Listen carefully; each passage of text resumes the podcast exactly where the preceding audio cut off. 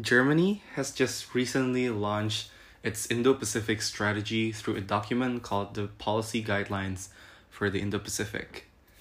The document was published on September 2020 and was titled Shaping the 21st Century Together. What are included in this document or this so called guideline? What does this mean to Germany's engagement in the Indo Pacific? And what does this document have anything to do with ASEAN? In this episode, we will talk about Germany's newly published Indo Pacific strategy and we will try to dive into what does it mean to the greater engagement of Germany in the Indo Pacific as well as its relationship with ASEAN. My name is Angelo Wijaya and you are listening to In the World podcast.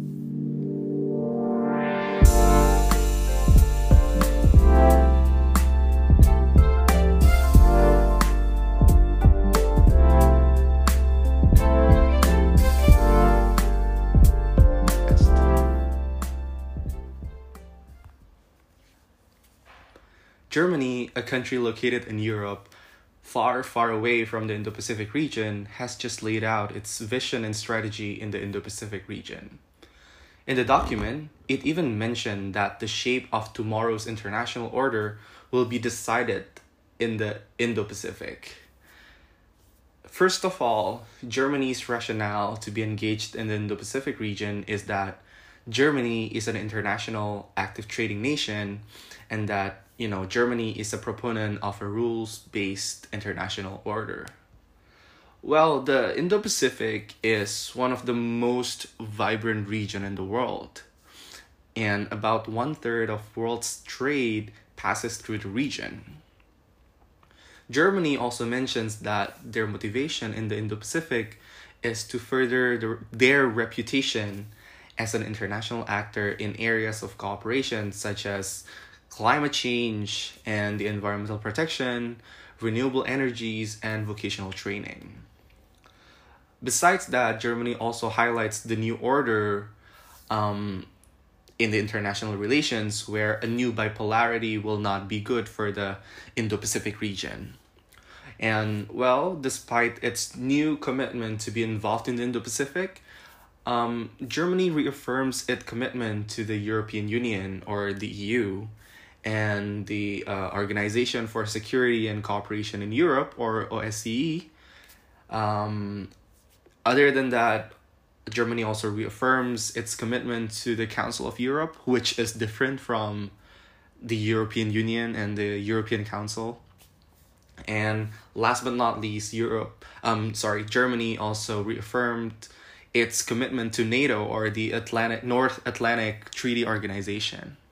So besides all of that, um, Germany also reaffirms its interest in ASEAN or the Association of Southeast Asian Nations.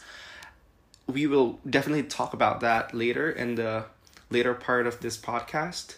And other than that, Germany, it said that, uh, you know, it, it openly said that it would support European Commission's effort to negotiate free trade agreements with individual nations in the region, in the Indo Pacific region. And in the longer term, you know, Germany also supports European Commission's effort to negotiate a free trade agreement with ASEAN.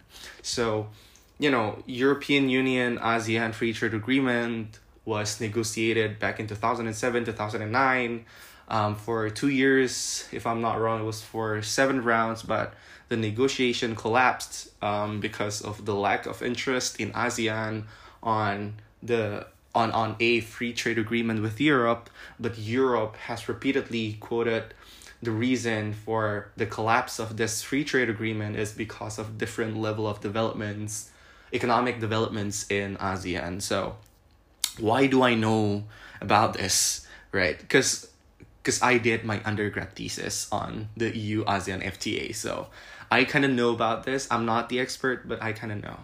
So, this all concerted effort Germany said is part of its presidency in the European in the Council of the European Union, which ran from July and will continue uh, will continue to run until December uh, this year, 2020.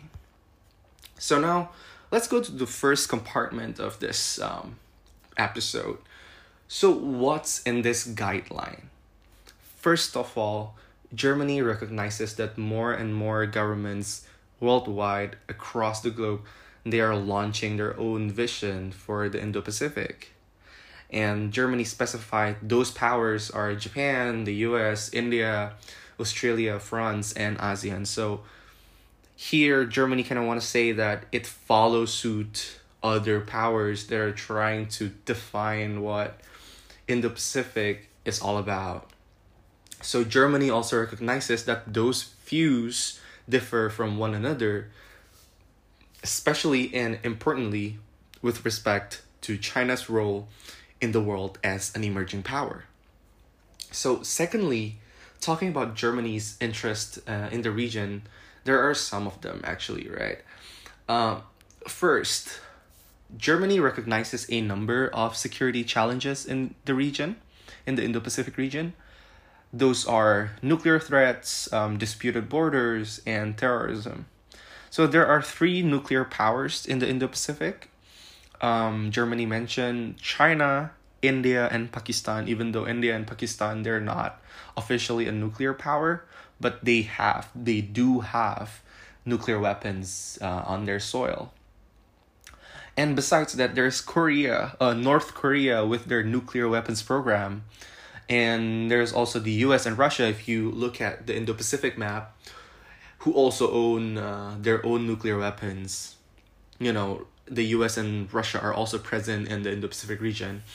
And besides that, if you try to look closer in the Indo in the Indian Ocean and in the Pacific Ocean, you can see that France and the United Kingdom, both European being European powers, they have territories in the Indo Pacific. And these territories are not like landmass, like big chunk of island, but it's just like small islands creating islets in the region. But you know, France and the UK they still kind of have power and influence in that um in that in, in those islands. And you know the UK and France uh by all means uh they still kind of protect this territories. And you know both countries they also have nuclear weapons. So basically when you're talking about security in the Indo-Pacific region then all these big powers are present and all these big powers turn out to have nuclear weapons so number 2 Germany also has an interest in keeping the shipping routes open. Um, and more than 90% of the world trade is conducted by sea. Um, and a large portion of that is conducted via the Indian and the Pacific Oceans. And interestingly, up to 25% of world trade passes through the Strait of Malacca. And so that that very narrow strait between the peninsula of Malaysia or peninsula Asia if you if you if you will and uh, you know the island of Sumatra of Indonesia and more than 2000 ships in a day transport goods between the Indian Ocean and the South China Sea passing through that very narrow uh, chunk of sea. So number 3, Germany also reaffirms its interest in open market and free trade and you know Germany vows to negotiate more free trade agreements with countries in the region and today trade between Germany and countries in the region accounts um, it amounts up to um, 20% of its total trade across the globe um, which is now at 420 billion euro so other than that, so in the second part, we were just talking about the interest of Germany. And now let's talk about the principles that Germany sort of tried to outline in this guideline of Indo Pacific policies, right? Um, first, Germany puts emphasis on the importance of European Union's 2016 global strategy. So you might remember that back in 2016, um, the European Union has just launched the global strategy that kind of dictates and advises on how the European Union should engage globally. So, number two, Germany believes in multilateralism. So, Germany mentions the importance of cooperation in the G20, the grouping of the 20 biggest economies um, in, in the world, and, and ASEAN, the Association of Southeast Asian Nation. And Germany mentions that ASEAN and G20 are the cornerstone of multilateral platforms where um, Germany would like to an- anchor its multilateralism.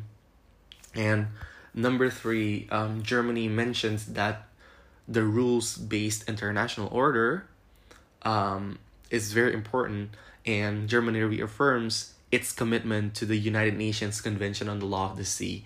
So later in the in the next part, I'll I'll try to bring into focus how Germany is interestingly advocating for a legally binding agreement in the South China Sea, and therefore, you know, by upholding uh, the United Nations Convention on the Law of the Sea or UNCLOS, it means that Germany really wants that the Indo Pacific region is a region that upholds rules based international order. So, number four, just like ASEAN, right? Um, Germany is interested in furthering the United Nations Sustainable Development Goals in the Indo Pacific region. So, if you remember back in 2019 on June, um, in the 34th ASEAN Summit, ASEAN leaders, they, they adopted this ASEAN outlook on Indo Pacific and they mentioned the importance of um, the United Nations Sustainable Development Goals. So, in this policy guideline, Germany is sort of um, I wouldn't say like mimic, but it's more like they have an aligned interests um, to further the UN uh, Sustainable Development Goals. So fifth, and most interestingly, I would say, um, Germany mentions inclusivity. So what does an inclusive region mean? I quote from the report from the policy guideline. The federal government supports inclusive regional cooperation initiatives. It does not consider containment and decoupling strategies to be conducive. The ASEAN centric security ar- architecture offers a valuable framework for involving key actors. So basically, federal government refers to Germany and you know containment and decoupling are, are just both policies that are advocated by Donald Trump um, for the last four years. So Germany doesn't consider that as conducive. And it's very interesting how Germany is trying to put emphasis on ASEAN centric security architecture. And we already know a lot. There is um, the ASEAN Plus mechanism, there is the ADMM Plus mechanism, there is the EAS and ARF. What are those, right? ADMM plus being the ASEAN Defense Ministerial Meeting Plus. EAS stands for the East Asia Summit, um, where ASEAN plus six meet, so uh, ASEAN plus 10 meet. So basically, um, I'm not sure whether it's 10 or 8, but it's like ASEAN plus six, um, plus Russia and the US. So that's ASEAN, East, that's East Asia Summit and the third one being the ASEAN Regional Forum, which also includes like Canada, um, the European Union, and other platforms. So now let's talk about the initiatives under this guidelines that was set out by Germany. Number one, um, in strengthening multilateralism, that's the point. Like that's the overarching, uh, overarching point in, in strengthening multilateralism, there are a number of efforts that are mentioned by Germany. Um, first, Germany will continue to engage with ASEAN.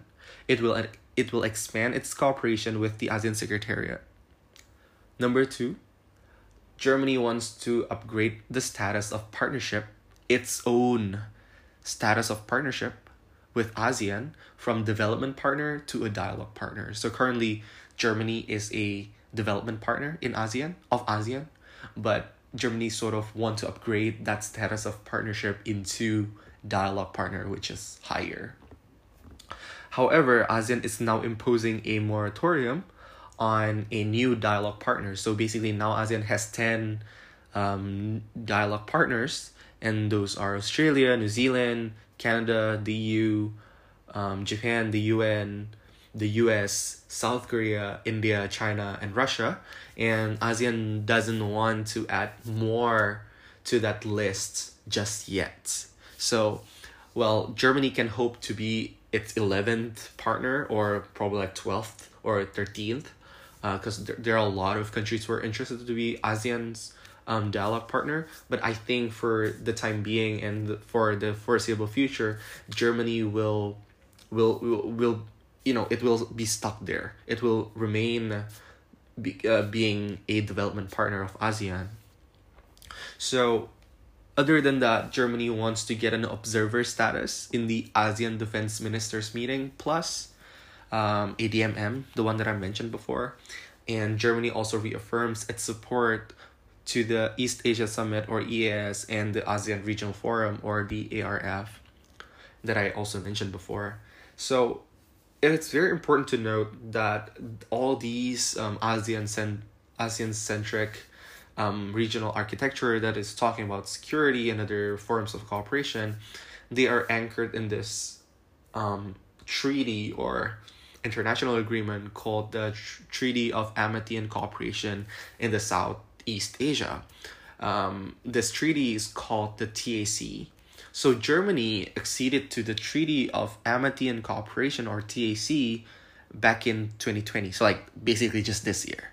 And I quote, this step serves as a basis for the federal government to intensify its security policy engagement in the region. So basically the accession of Treaty of Amity and Cooperation in Germany, um, you know, that that will become a basis of a more intense Germany engagement in the region.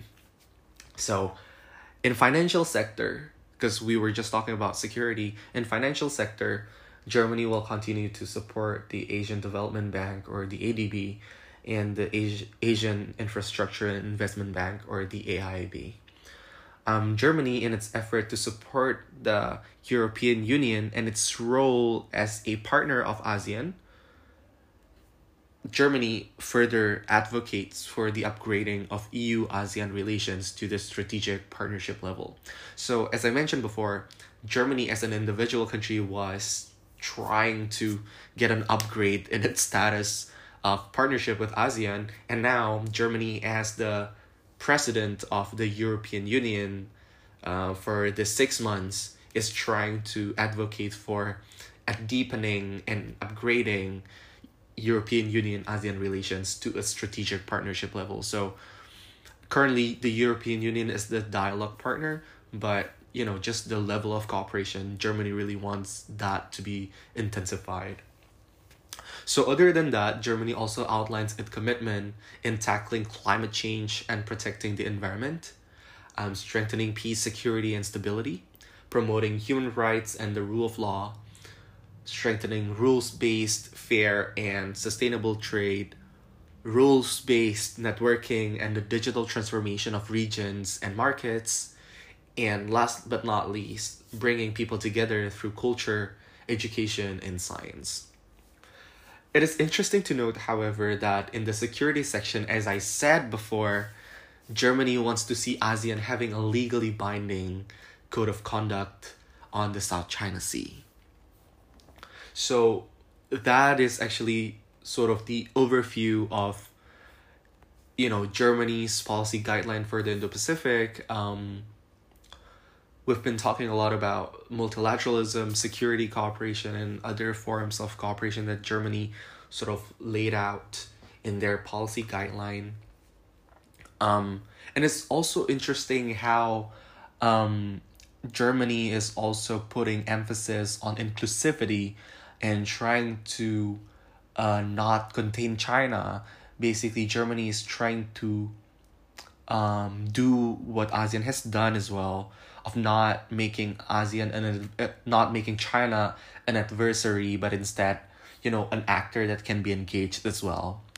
So in the future episodes, we will try to dive deeper on the more analytical mindset on how Germany's Indo Pacific strategy will have ramifications on the region and the wider world. Um, for now, we know that Germany, in conjunction with its EU presidency from July to December 2020, is now becoming more invested and is showing more interest in the Indo Pacific region.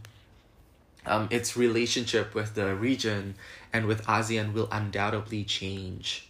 Um, as we have seen how Germany wants to upgrade its partnership with ASEAN as well as European Union's partnership status with ASEAN. Um, so yeah, um, whether or not Germany can live up to its own Indo Pacific vision remains to be seen.